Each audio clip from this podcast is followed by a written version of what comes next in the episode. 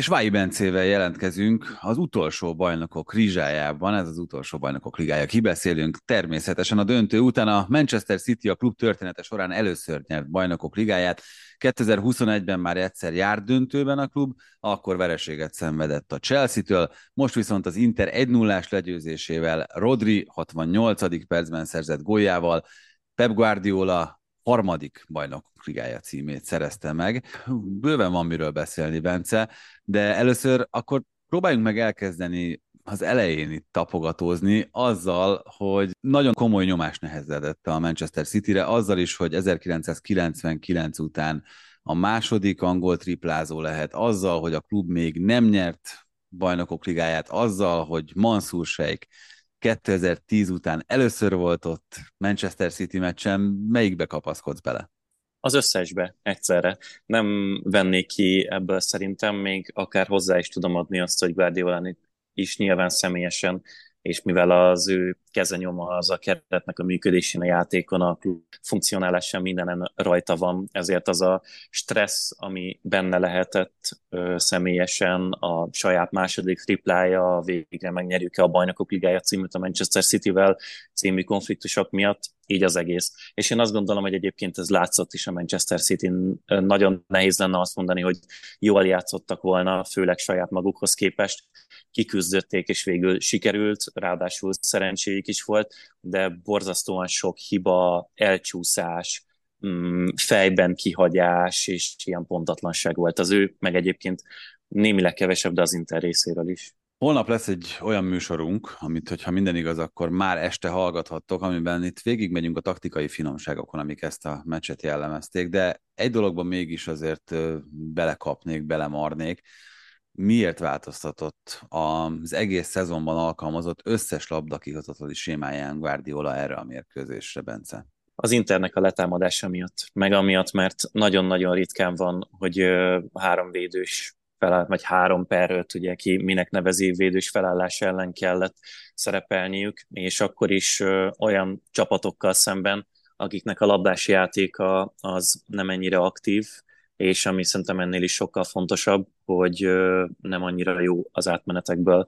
És a fociban, meg a taktika terén is minden, mindennel egybefügg, és elsőre az hülye hangozhat, hogy mondjuk a az Internek a labdakihozatalai, meg a támadás építései készítik Guardiolát valamire a saját labdakihozatalaival kapcsolatban, de ezek a dolgok összefüggnek, és majd természetesen ennél sokkal bővebben, érdekesebben, meg ami sokkal fontosabb, ennél részletesebben majd erről holnap fogtok beszélni, de emiatt volt ez. Egész egyszerűen ilyen formáció, meg, meg emberkövetés ilyen szempontból nem volt még ilyen ellenfél, akivel idén tudott volna játszani a City ennél fogva kellett változtatniuk. Annak ellenére, hogy változtatott Guardiola, és nem feltétlenül uh, ugyanazt a Manchester City-t láthattuk, mint a szezon nagy részében. Hogyha végigmegyünk a helyzeteken, akkor azért azt láthatjuk, hogy messze-messze a Manchester City-nek volt több gólszerzési lehetősége. Sőt, itt egyetértve néhány angol szakértővel, hogy többen azt mondták, hogy az teljesen kizárható szinte ezen a mérkőzésen, hogy az Inter akcióból szerez gólt. És valóban az volt az ember érzése, itt az utolsó 5-6 percet leszámítva, beleértve a hosszabbítást is, hogy erre azért nagyon kevés szansz akadt az Inzagi csapatnak. Annak ellenére, hogy itt, itt vonjuk is be az Intert a beszélgetésbe, nagyon szépen helytált ez a csapat most itt ezen a meccsen.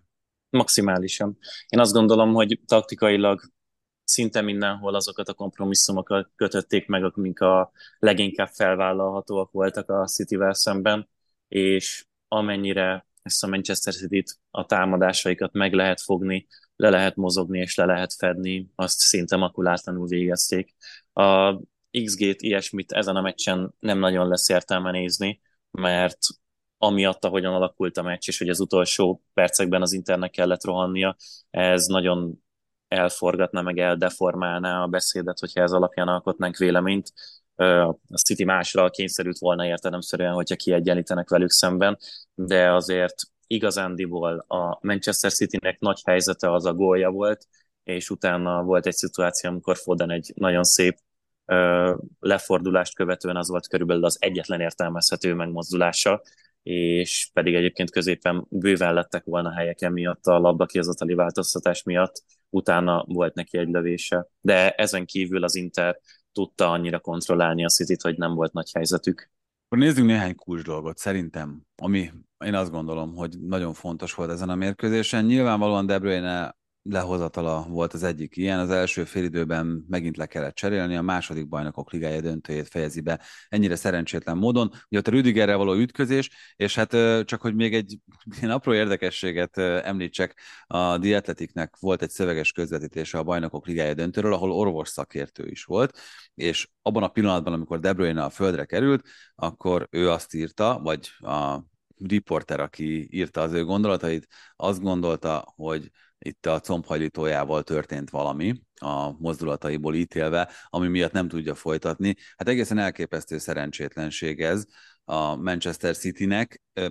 Mennyire hatott ki ez szerinted itt a továbbiakra? Mert egyébként, hogyha a mérkőzés menetét nézzük, akkor azért nem állt tótágast a meccs onnantól kezdve, hogy De Bruyne-t le kellett hozni a Guardiolának.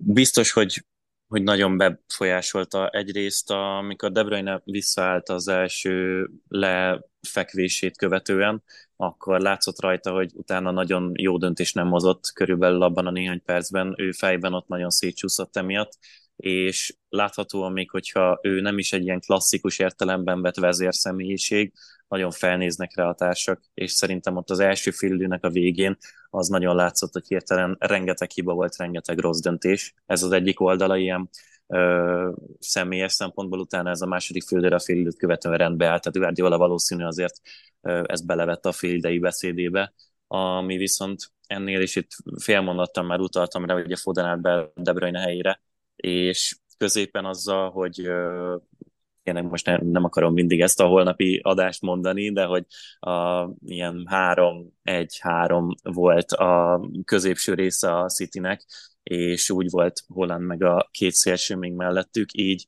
azért a közepén a csapatnak általában a Holland mögött lévő ember, aki Foden volt, előtte meg De Bruyne, sokszor ő rengeteg szer kerülhetett szabad helyzetbe, és Foden ezt valami összehasonlíthatatlan för, összehasonlíthatatlanul förmedvényesebb módon oldotta meg minden Bruyne, és nagyon sok támadás halt el rajta, bujkált a védők mögött, szóval, hogyha ő lett volna, akkor lehet, hogy sokkal hamarabb el tudja dönteni a City.